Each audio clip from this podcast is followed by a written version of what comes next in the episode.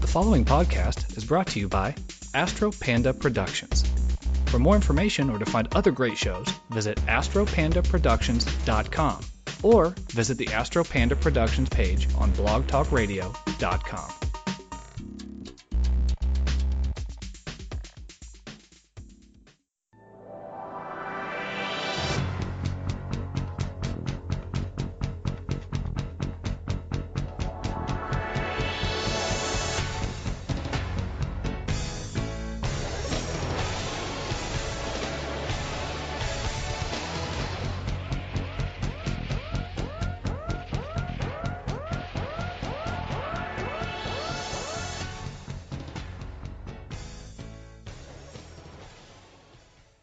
Welcome back to Geekish Cast. This is episode number 175. I am your host, Jeremy, and uh, I have to apologize for a lack of episodes last week. Uh, this year has been brutal with the flu. My dad's been in and out of the hospital, and I somehow ended up with a tear duct infection and had a guest cancel on me. So, no new episodes last week. But this week we have a new episode, and joining us will be actress Tammy Gillis. We're going to take a quick break here from our sponsors, and we will be right back to introduce her. Guys, thank you for listening to the ad. Again, this is your host Jeremy, and joining me now is the actress Tammy Gillis. How you doing, Tammy? I'm really great. Thank you so much for having me. Hello, everyone. Yeah, well, thank you for joining me. Uh, I do appreciate it. I love talking to actors, even though I don't know enough about the art to uh, converse on it directly or uh, intelligently, but it's still fun talking to them. well, that's good. yeah. So let me we'll uh, we'll kind of start at the beginning and get into specifics. Tammy, at what point in your life did you in, learn you enjoyed performing or acting, or what artistic outlet was it you first took a shine to? Well, I was really lucky because a new teacher moved to our town, a new English teacher. Uh, I'm from a really, really small town in Manitoba called McCreary, and at that time there was about 800 people that lived there. So it's a small town. Uh, and she moved to uh, McCreary when I was in grade seven, and she started a drama club, and I joined up. I'd always been interested in it a little bit. There was a traveling theater show in Manitoba that would come every year, and my friends and I would go and watch. Uh, and we loved it. So the opportunity to be able to perform uh, came up, and I got bit by the bug, and I performed every year until I graduated, and then I went to university and I was out with some friends at a bar and I got scouted by a modeling agent and uh, went and had a meeting with them, got signed with them, and then I discovered that I liked acting more than the modeling side of it, and uh, the rest is history. when when you were modeling, what kind of modeling did you do? I was a terrible model. Mm-hmm. I hated it. I'll be I'll be honest. I did not enjoy it. Um, I did foot modeling. Oh, awesome. Or uh, like, oh man, uh, like various flyers in uh, Winnipeg. I'm trying to think of it, like superstore flyers, stuff like that, like catalogs. Um, but I was a lot more successful as a commercial actress. Mm-hmm. So I did a couple of different commercials in Winnipeg, and then I did some short films, and then I ended up starting to book like uh, on feature films and movies of the week. That's kind of when it comes to modeling. I'm always because I always think of just like caddy, catwalk, uh, you know, uh, what do you call it, fashion modeling, and right? and there's so much more to it. Yeah, there yeah. is. It's a lot, and it's just you know you, it's really a bit of an art because you need to really understand how the camera works. A little bit like acting, but um, also your body, you know, and uh, the angles and all of that. And to me, it was just like acting is so much more exciting, being sure. able create more of a character and well, we'll we'll we'll leave it behind. But did you did you pick up anything as a model you could apply to acting later? oh boy. um, hmm. Well, it's it's fine. It's if if you got to think about it too much, don't worry about it. no, well, you know, one of the things I did learn because even with being an actor, we have to get our pictures taken for promo, for headshots, for gallery shoots to promote. Um, projects, uh, one of the things that I learned was really if you have thoughts while you're getting photographed, it really translates in a photo. So sort of the whole Tyra Banks smile with your eyes thing, it actually really is true. Yeah. It really is helpful. I don't want to admit my wife gets me to watch that show with her, so I'll act like I don't know what you're talking about. Okay. But uh, yeah, Project Runway. Um, I think that's what we're talking about. um, but anyhow, so when you um, when you were I don't know, not really transitioning because you're acting at the time you're modeling, so you didn't like go from one to the other. You were doing both. What was the next big thing you did that made you? I mean, you said you preferred acting, so what was it that you did next that allowed you to move away from modeling? Hmm. Um, I think that I just started, like I was just more successful as an actor. Because um, I was never like really tall, so I couldn't really do runway. I was never really, really thin. Um, and I really didn't want to basically, you know, restrict myself in such a way that I couldn't enjoy my life. Like I knew I wasn't going to grow up and be Cindy Crawford, a professional model. So I started taking classes in university, uh, theater classes for my electives and started studying with independent coaches in Winnipeg and it just sort of went down that path because I just started booking. And the first big thing that I booked was a movie of the week called Inside the Osmonds about the Osmond family. And that uh, really helped because I made a bunch of money and I was able to move from Winnipeg to Vancouver to pursue it on a more of a full-time sort of thing. Okay. Now, when you were figuring out where to go, is there a reason you went to Vancouver instead of Toronto, which is the other places a Canadian actor you could really capitalize? Well, the weather was definitely part of it growing up in Manitoba. And there you have it. uh, but also, there was a film festival in Winnipeg that I went to, and I met a whole bunch of filmmakers from Vancouver. Uh, and they all encouraged me to come out to Vancouver and talk to me about the industry. And I had some friends that had moved to Vancouver to pursue acting. So, also part of it, I think, is just I have more connections in Vancouver. Well, yeah, that would do it. That would certainly. I'm always interested to know the difference because it seems like there's the East Coast Canada uh, showbiz set and the West Coast, and they don't really cross over a lot. They kind of stay to their own territory. No, that I totally agree. It's yeah. it's tough, and there was a period of time where I was working more in Eastern Canada, and I'm like, I love working in Montreal and Toronto, uh, and in Winnipeg for sure but I completely agree. And one of the things that makes me a bit sad about that is there's so much comedy in Eastern Canada and there's very little comedy in Vancouver. Mm-hmm. Uh, but a lot of the shows, uh, especially the Canadian shows on CBC, like uh, Working Moms and Schitt's Creek and Letterkenny, uh, they don't have a lot of money, so they're not really looking at talent in Western Canada because they just don't have the money to fly people out and put them up. So they're hiring a lot more of the local talent. Well, and what I keeping in mind, I, I'm doing a podcast where I focus on a lot of indie creators and that sort of thing. What I have found is that most people in Toronto, it's very small scale. It's like a lot of guys with like a really small budget turning out movies and TV shows on used car budgets. Yeah, lot, absolutely. A lot of it, which I think is really cool um, because you know the barrier to entry to doing artistic things now is so much lower than it even was 20 years ago. Yeah, I totally agree with that. Well, I did an independent film in Winnipeg a couple years ago that they we made for around two hundred and fifty thousand dollars, and we really got lucky because that movie played in film festivals all over the world. We got it into theaters in the U.S. and in Canada, in Toronto, Winnipeg, and Vancouver. But like you said, it's a bit of it was a really small crew, it was a really small cast, and we had to really work hard marketing that film to get it seen. But and we kind of call it the little film that could and still does because mm-hmm. it's currently on Netflix in the US and it's available on Amazon and iTunes, excuse me, in Canada and the UK. And it's going to be hitting uh, Netflix at some point in Canada uh, in the next year or so. So it's a it's that those kind of projects I really love, and it's uh, you know my Manitoba peeps, and we all just worked really hard, and we're you know wanted to make a movie together. Yeah. What, what was the name of that movie?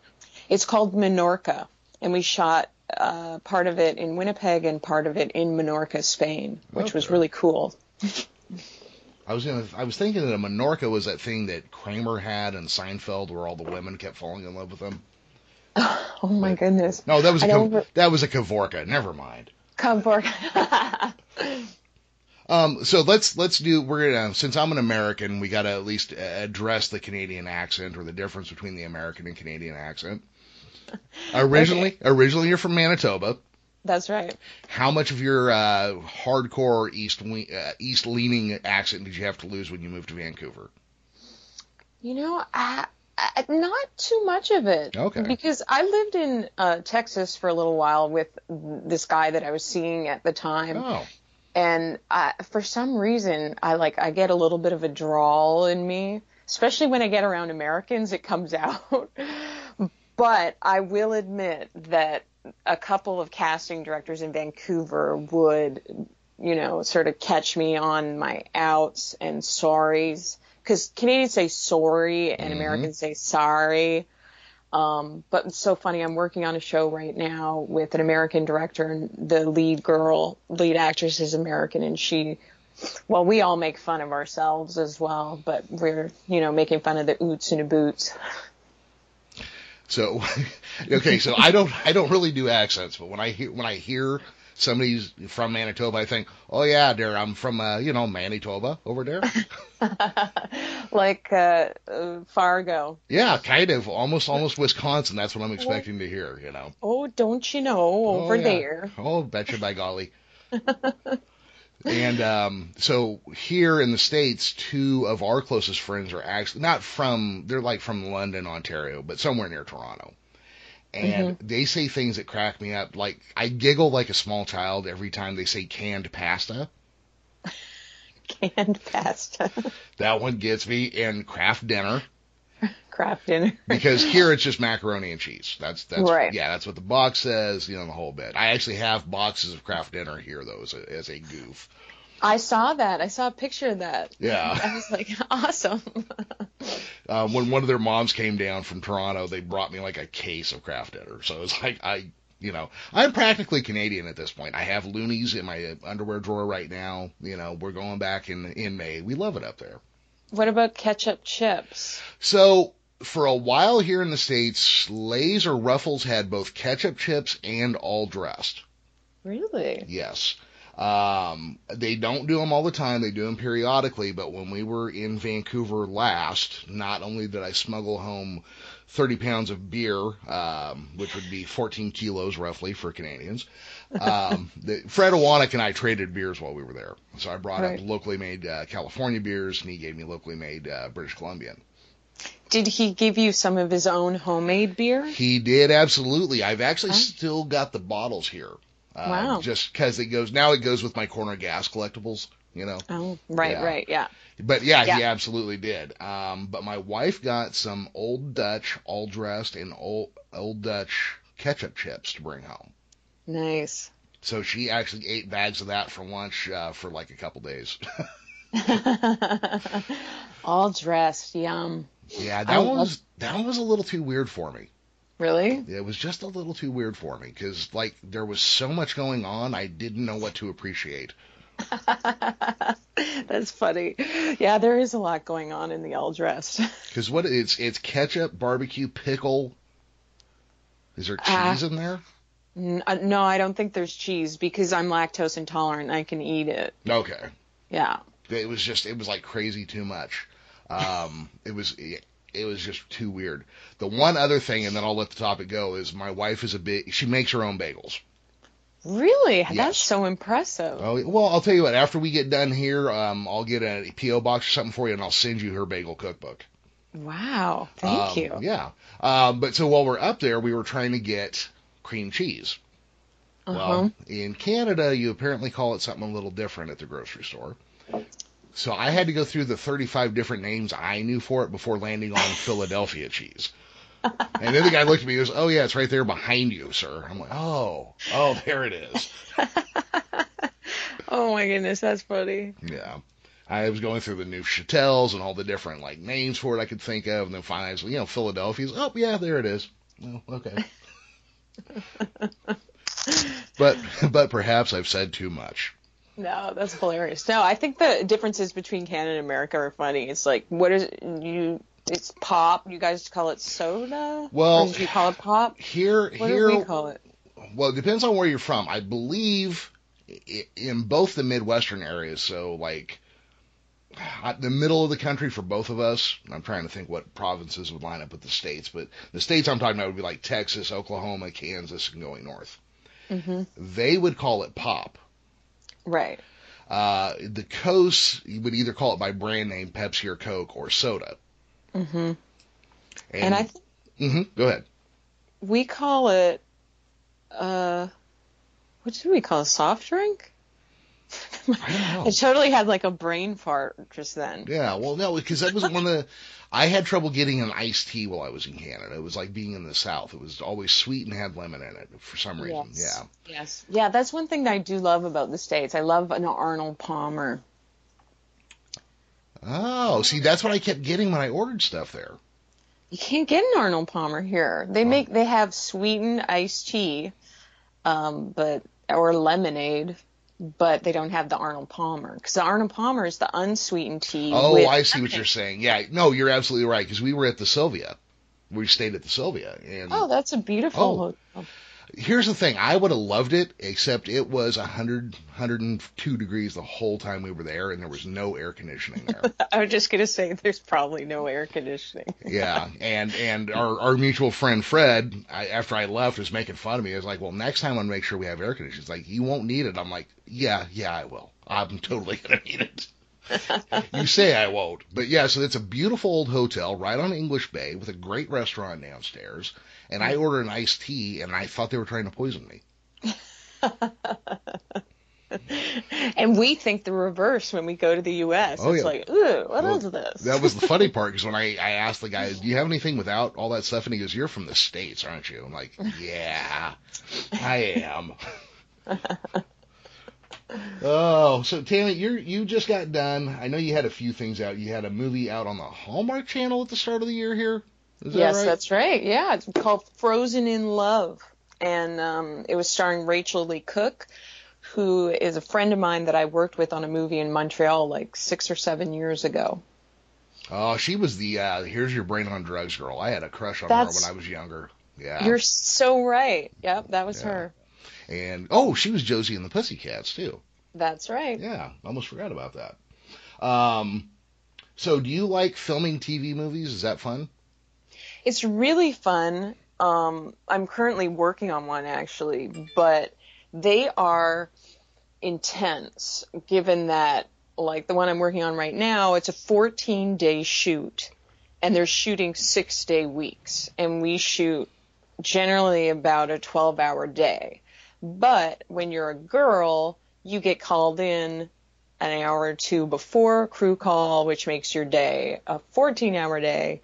And then a lot of the time they shoot out in Langley, which takes about an hour to get there. So your day goes from a 12 hour day to a 16 hour day Oh, for six days in a row.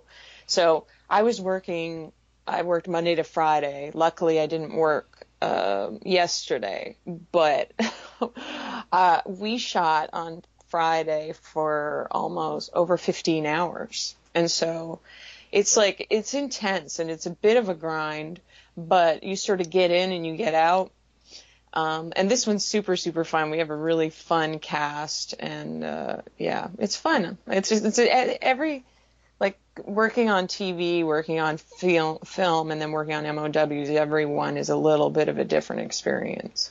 Yeah, that's one of the things too. I think for people who don't know, who aren't actors themselves and don't know any actors, we kind of think of it as like that's not really working. But 14 hour day is a hell of a long day. Yes, yes, it is. It, it is. I mean, it's when I was a plumber, I would put in 14 hour days sometimes, and it's just oh wow. even if you're not. I mean, even if what you're doing isn't physically taxing, it is still emotionally taxing, and that's a long day. Yeah. Yeah, and emotionally, and also just like mentally. Yeah. You know, you got to stay in the game. And when you're shooting for 15 hours and then they're like, okay, we're going to do your coverage and you're so tired, Mhm. but you've got to like pull it out of somewhere. It's like, I'm still tired right now. And like, luckily I slept in until noon yesterday, which was a miracle. I don't think I've slept in until noon since I was in college. I still I still can do that on occasion, but it is harder to do now. yes. Yeah. So have you ever been in the middle of playing a role and then just lost the character because of something, you know, a long day or something happens and you just can't get back there? Or if not, how do you avoid that happening?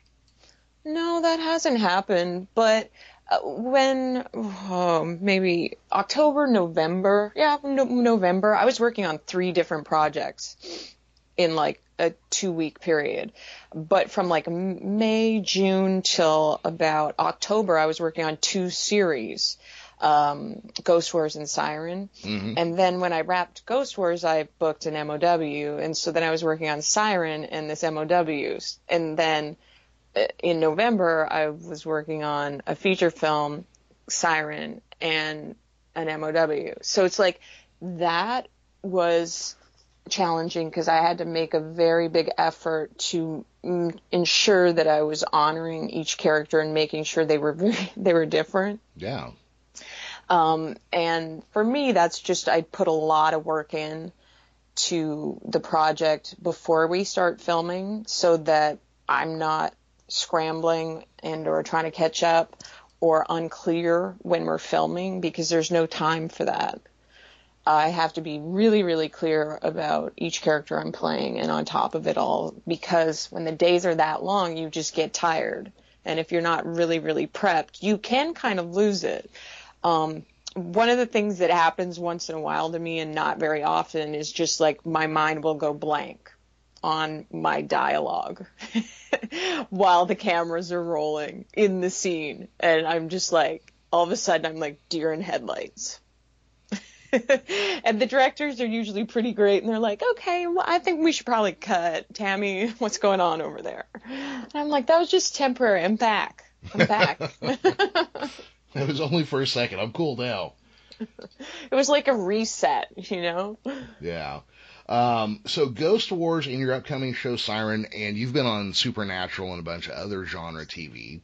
So I have to know, do you enjoy uh, genre pieces, or are you just kind of whatever comes up, you'll take a look at it, or is there actually something about nerdy stuff you like? Well, I'm a big nerd at heart for sure.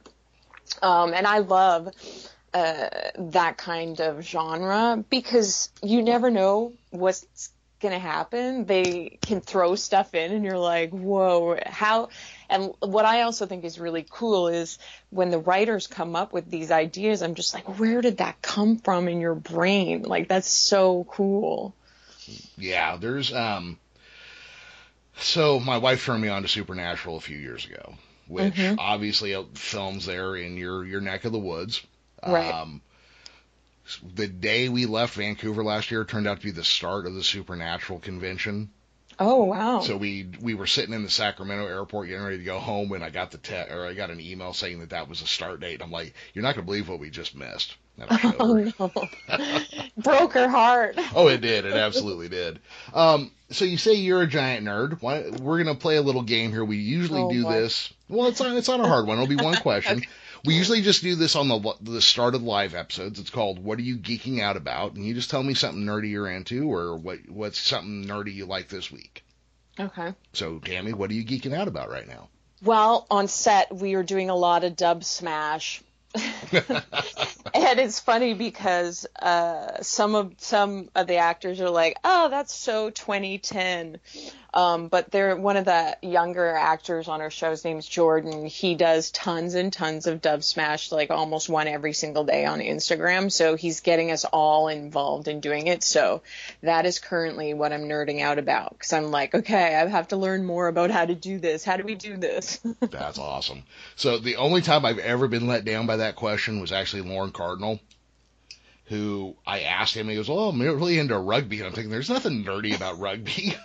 That's like tough guy stuff, you know." Wait, that's such a rugby. Where did that even come from? well, apparently he used to play semi-pro.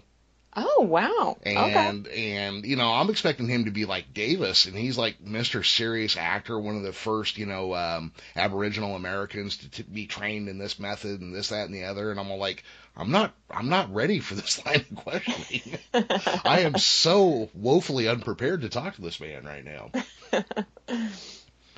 Oh, but it was still fun. Um, yeah. So you've got something coming up on Freeform, which I believe used to be ABC Family. Yes. That's yep. That's right. Okay. Uh, Freeform, which used to be that. It's a show called Siren. Before I have you tell us a little bit about that, I'm going to ask you a little something about Freeform itself. I don't know if you've watched any of the shows, but a couple of years ago they did one called Dead of Summer, which was like a horror horror movie but done in ten parts, hmm and then it got canceled. Why do why do people do good good stuff and then cancel it, Tammy? I don't get it.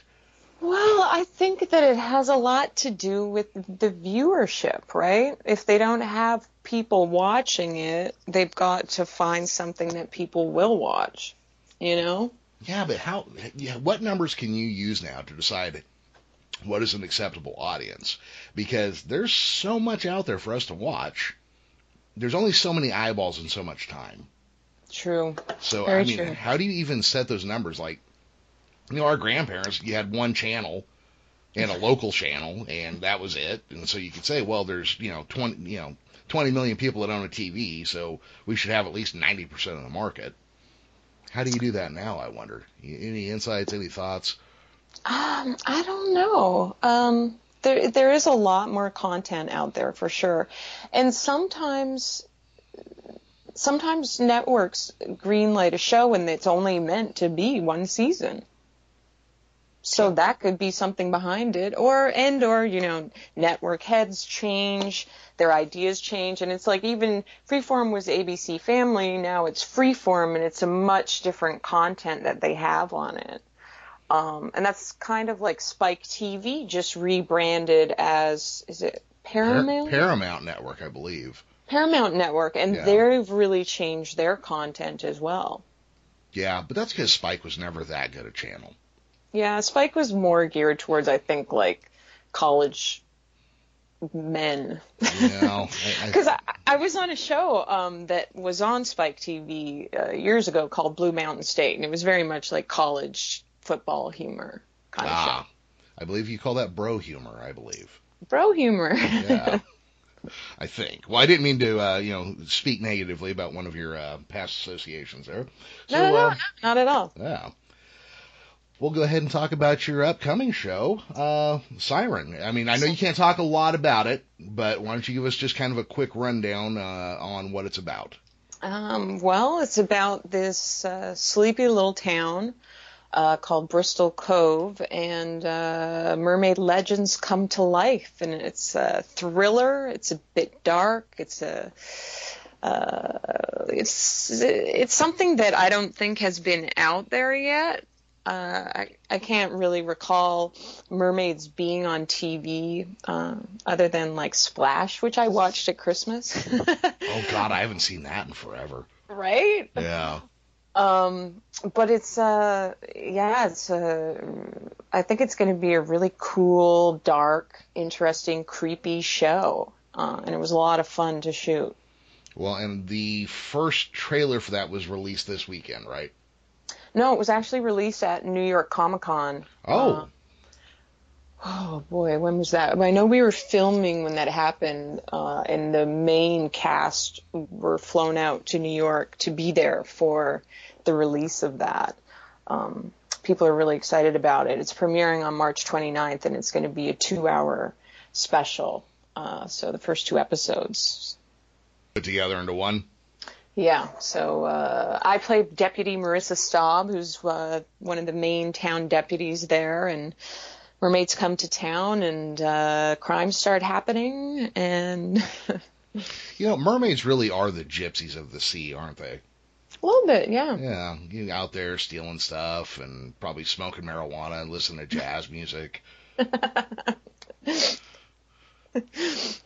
Sure, we'll say yes. Is it? Did I accidentally fall in something? Is there a scene where you have a uh, a mermaid getting high listening to jazz music? Oh Can you my tell me that much? Yes. I would pay money to see that. I really, really would. That would be amazing. That would be amazing. Oh, so that's that's the next thing you got coming up. So um, let me ask you this: You're a giant nerd, you say. You've done a lot of a lot of uh, genre films. Is there a project that you would really love? Like, is there a dream project in the nerdy realm you would like to be attached to or have something to do with? Yeah, I totally would love to be like a superhero. You know, um, when we were shooting Ghost Wars, which was a lot of fun, uh, the, like Ghost Wars was crazy because every episode that would we'd get the script, we'd be like, "Whoa!" It seemed like anything that they thought they'd want to like try and do, they just throw it in there, which was crazy. And I played a character. She's a female mercenary that's protecting this um, company called Lambda and it's a, a character I've never ever played before. She's, you know, highly trained military kind of almost operative. And so I got a little taste of being almost like an action hero, which was really fun.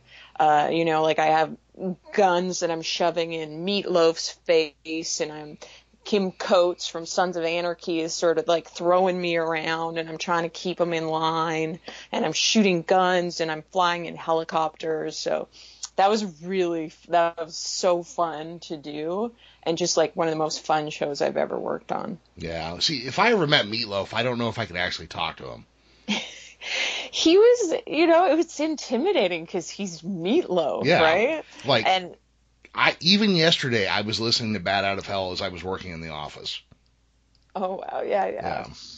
Yeah, he would, but he was like the loveliest, gentlest man when we weren't filming, and then when they'd say action, he'd be just so like he's the town bully. He'd just be so mean and cruel. Um, but yeah, it was uh, it was pretty cool. I hear he's also lost a lot of weight. Yeah, So I think that He's like a had- vegan meatloaf now. That's good. good joke. Yeah, he has lost a lot of weight. I think he had um, some health problems a year or so ago. So he's, you know, taking care of himself more now, which is great. Yeah. Is that um out of the stuff you've worked on so far? Is that one of the most diverse casts that Ghost Wars? I, I was looking through the names earlier, and there there were a lot of names that just jumped right off the page as I was reading it. Yeah, it was a pretty loaded cast, you know, it, and considering they didn't have a whole lot of money to make that show, it was a lot of people that were friends with the creator Simon Barry. I think he, you know, he called in some favors. And he he had mentioned that he initially wrote it with um, Vincent D'Onofrio in mind for the role that he ended up playing. Yeah, and getting Vincent D'Onofrio for a TV role to me still baffles me in this day and age. I know he He- does it all the time, but I, it's still just like, what are you doing on TV? He loves it. He's Yeah. so passionate about like acting and filmmaking. He just I think he just absolutely loves it. Yeah, like I said, he still does. I mean, he was just on a Law and Order what in the last decade or 15 years, but Yeah. I still think of him as a film guy, and Right. you know, just one of those things that there's a break between my brain and reality apparently when it comes to him.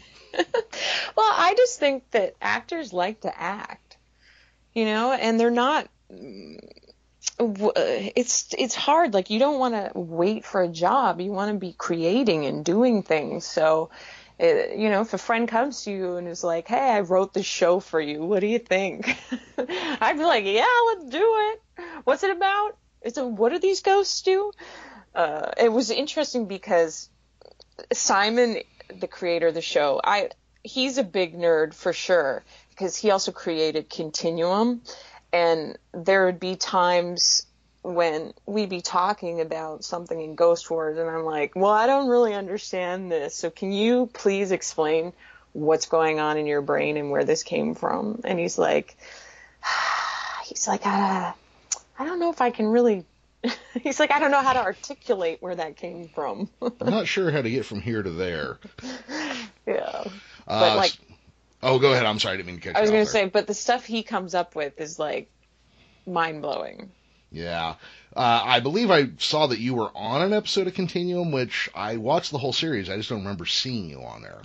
Yeah, I was on that. Um, in the very last season, I played a doctor. I had shorter blonde hair then, and that was like one of the hardest scenes I've ever had to do because it was literally like five or six pages of like doctor talk in this sci-fi world that is all completely made up. Mm-hmm. So trying to remember the dialogue about something that doesn't even exist is uh, was so challenging.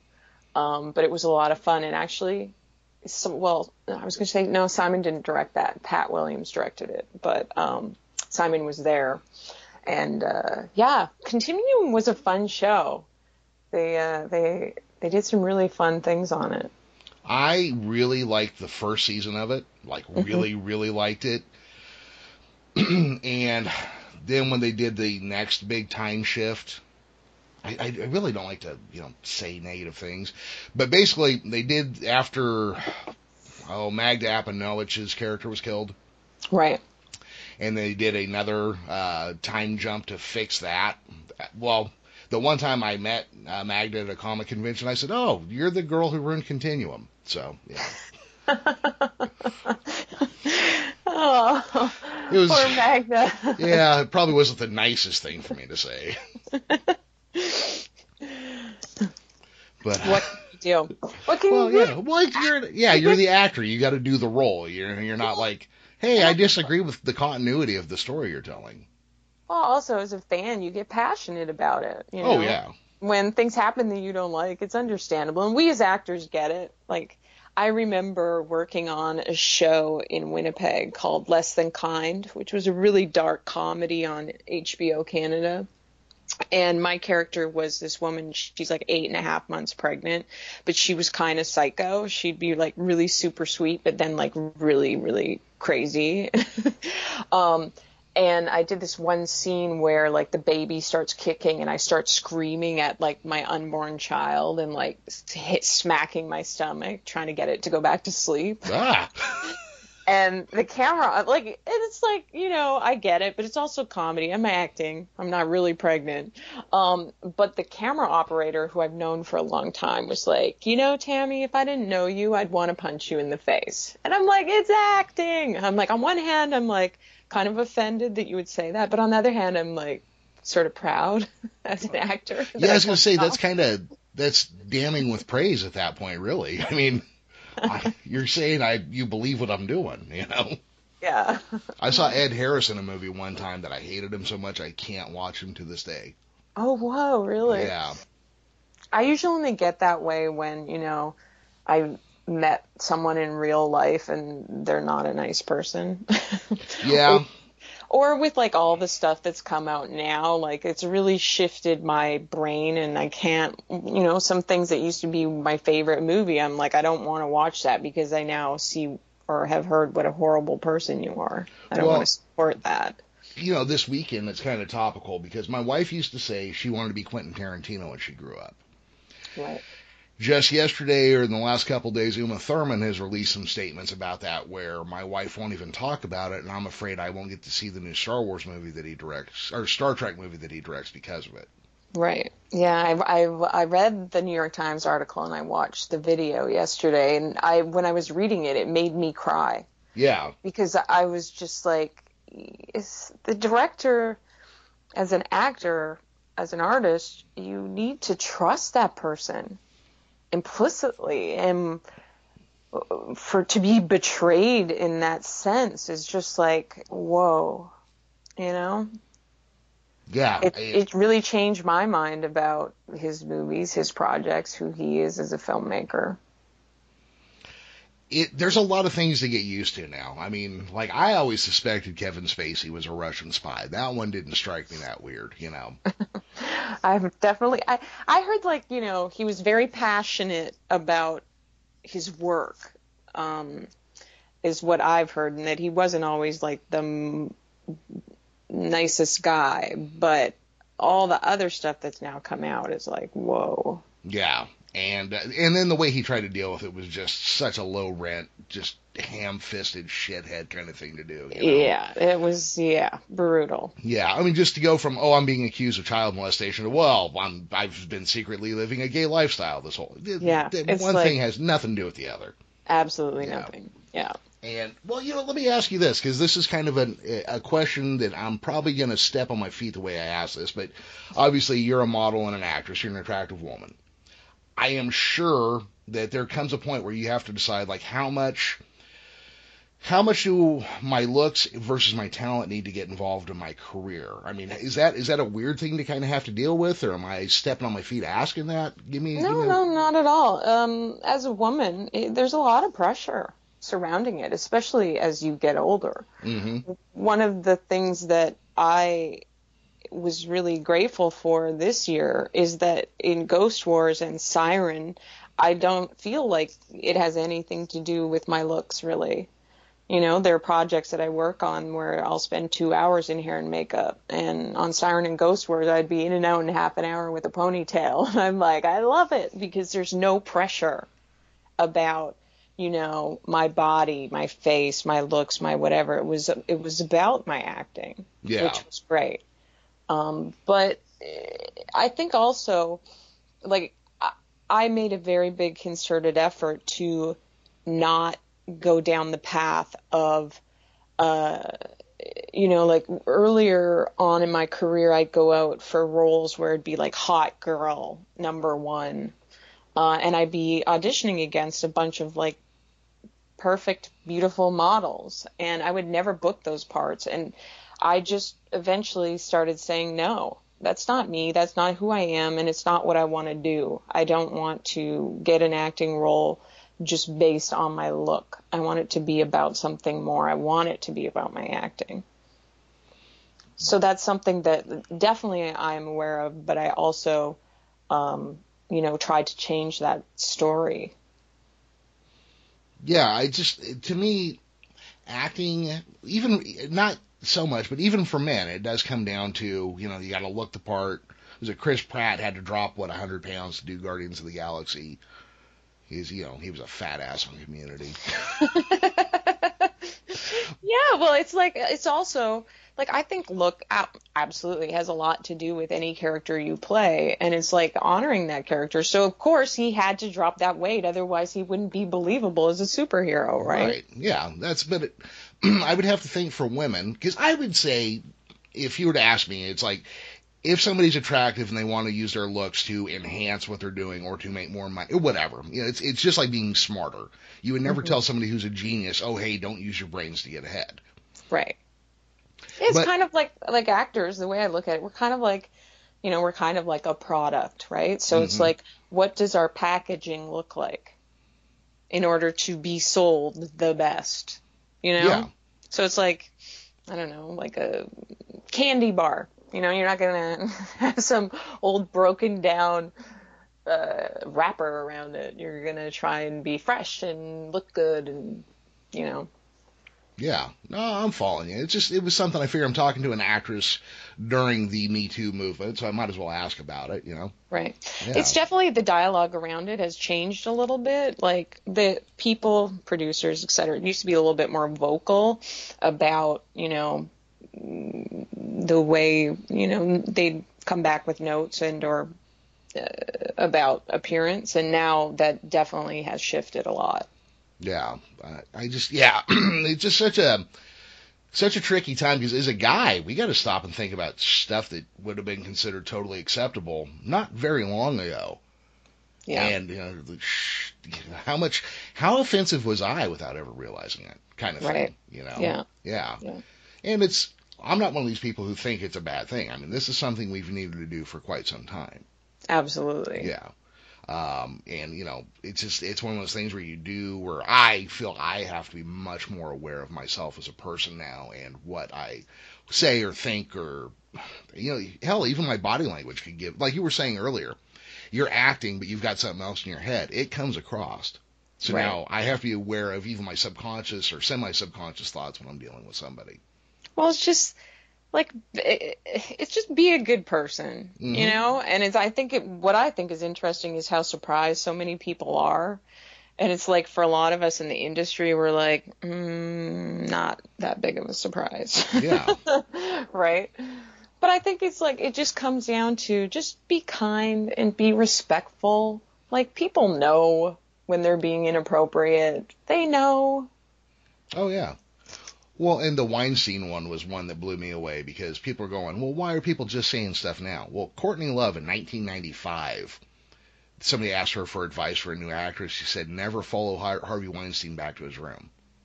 Yeah. And well, so people have been talking about it for 25 years almost. Yeah. Yeah, it just nobody was ready to listen to it yet. Well, no one was ready to listen, and also they were the women were scared. Like Mhm. he could ruin you. He was a scary, intimidating dude. Yeah. You know, like even on a smaller scale, um, like there are things that are going on in Vancouver, obviously, that I've heard about that people are not able to speak publicly about with naming names. Um, but girls that have been sexually harassed and or assaulted by certain people in the Canadian film industry and people are like, "Well, why why don't you want to come forward and say anything?" and their response has been like they they can ruin my career and I don't really have a career yet. They have so much power is what these women are thinking and I'm like, "Man, they have no power. You have the power." Um so it's like eh, that's why it was silent for so long. Yeah. Well, that's a thing people are overlooking, you know, because you hear some of these shittier responses. Well, if that happened to me, I'd blah blah blah. No, you wouldn't. And that's that's the thing you're overlooking. It's easy to stand here and sound like a tough guy action hero when it's Right. not happening to you. You know. Exactly. When you're Yeah. not going, well, I'm living in a, a you know squalor like studio apartment, eating nothing but Kraft Dinner, you know, three days a week. exactly. Yeah. Boy, we went to a dark place there, Tammy. We did. What Yeah, happened? We started know. talking about Siren and uh, and then all of a sudden here we are. Yeah, but, but you know, it's a conversation that needs to be had, and I think that more people talk about it, uh, then you know more people will feel safer coming forward. Yeah, absolutely. Well, so so we don't end on a darker note. Let me ask you this: you you are what I properly or improperly refer to as a working actor, and that is somebody who is actively pursuing career directions and taking roles and trying different things out. What are some of the things you do to get out there and find out about roles and and try to stay actively acting? Well, at this point, um, a lot of the stuff is my agent takes care of all of that, right? Mm-hmm. Um, and like I still audition quite often. Pilot season's just starting, which is crazy having working as much as I am right now on this movie and then having I have I have to tape two auditions after this today. Uh, and then I have an audition tomorrow and then I'm back on set on Tuesday. So literally I'm just oh, to actively keep acting. I'm just making sure that I'm taking care of myself, my body, my head, my mind. Um, and when I get the opportunity to audition, making sure that I'm giving it still 110%, you know, still being creative, still bringing something unique to it. And then letting and trusting my agent is working hard for me.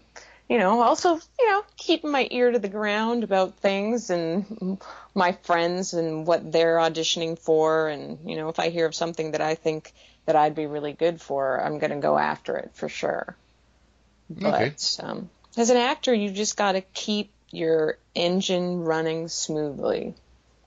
Well, and there you have it. I always like to ask that. Just people are at different points in their careers, so I always like to hear what people do to, you know, just stay active. Right. Yeah. Well, it's interesting because actually a friend of mine um, wants to put up this play, this play by Neil LaBute, and I would love to do it. I would totally love to do it, but it's just such a time commitment being theater. Um, it's something, you know, it's just another avenue in the acting world that would be fun. and Yeah. a challenge. I got you. Do you like stage acting? I haven't done it since in so long. Like I've only literally done I did plays throughout high school, so like five plays, and then maybe two or three outside of that. Everything else I've done has been primarily film and television. Yeah, I, I've talked to a handful of actors who say they do film and TV, so every couple of years they can do a stage part, and that's what they really like. Right. I'm I'm very impatient. I guess that's a good mm-hmm. word. I love I don't really love the rehearsal process. I'm like, let's just get to it. Let's do it. So that's one of the things I do love a lot about film and television is you know, you got to bring your best stuff right out of the gate. Yeah, Um, you don't sort of like swarm up into it. Um, and then you move on to the next thing. yeah. So that's that's something that I personally just love. I get bored quickly. I understand completely. I, I'm one of those guys. I'm very inquisitive, but in about 15 minutes, I've already moved on to another topic. right. So I know a whole well. I know surfacey stuff about just about everything on the planet, but that's about it. That's awesome. I like that explanation. Yeah, that's um we do I'm getting ready to change the format of the show, but for a while we'd been doing a uh, live episode 3 Thursdays a month, which I love cuz you just kind of embrace the chaos. Right. Um, you know, this this episode tonight I'll sit down, I'll spend an hour or two editing it and getting rid of pauses and this that and the other. When you're doing live, if you drop an F bomb, eh, you just got to roll. Just there's no fixing it. So just uh, you know, you got to bring your A game too. You know, your sense of humor has to be on at all times. Right. Yeah. that's what I Yeah. like. So Tammy, if people want to reach you on the interwebs and pitch you a uh, custom written script about you being a superhero, where could they do that at? Oh yeah, you can find me on Twitter uh, at real Tammy Gillis and Instagram at real Tammy Gillis. I try to keep it. I, I'm so this is my type A nerdiness. It always like bothers me so much when people have different handles on their social media because then you have to go in and change it and fix it because I'm so type A. Um, so yeah, real Tammy Gillis on Twitter, on Instagram. I have a Facebook page um, find me, reach out to me. I'd love to be a superhero. I think that's a great idea. I'm going to go follow you on Facebook because I think I already follow you everywhere else. On Facebook, though, I just like what I just said is my biggest pet peeve. It's Tammy Gillis official, I think. So it's different. Ah. So, you know, I apologize, but I'm one of those people too. I'll have to search for it because it looks like I just found your your actual personal page. So I'll look a little bit Right. later. Okay. Um, yeah. Uh, so do you run into a lot of fake Tammy Gillises? you know what? I was a friend of mine was at a party at the film in the Vancouver Film Festival a couple of years ago and she was standing behind these two girls and these girls are trying to get into this party and one of them said she was me and they let her in. That's awesome. So there, your name carries some weight. I was just like, "Oh my goodness, somebody actually dropped my name and got into the party. That is too hilarious." See that? Please but but nobody else please don't do that. Yeah, please don't. don't. Yeah. She will call the police for identity theft. The next person who does that. All right, everybody. So go check out uh, Tammy's new show coming up on Freeform on March 29th called Siren. Uh, it stars some very scary mermaids, apparently. And uh, everybody else can catch us at geekishcast.com. We're on Facebook at facebook.com slash geekishcast. And now I'm going to upset Tammy by saying we are on Twitter at the geekishcast. catch you all later. Bye-bye, everybody.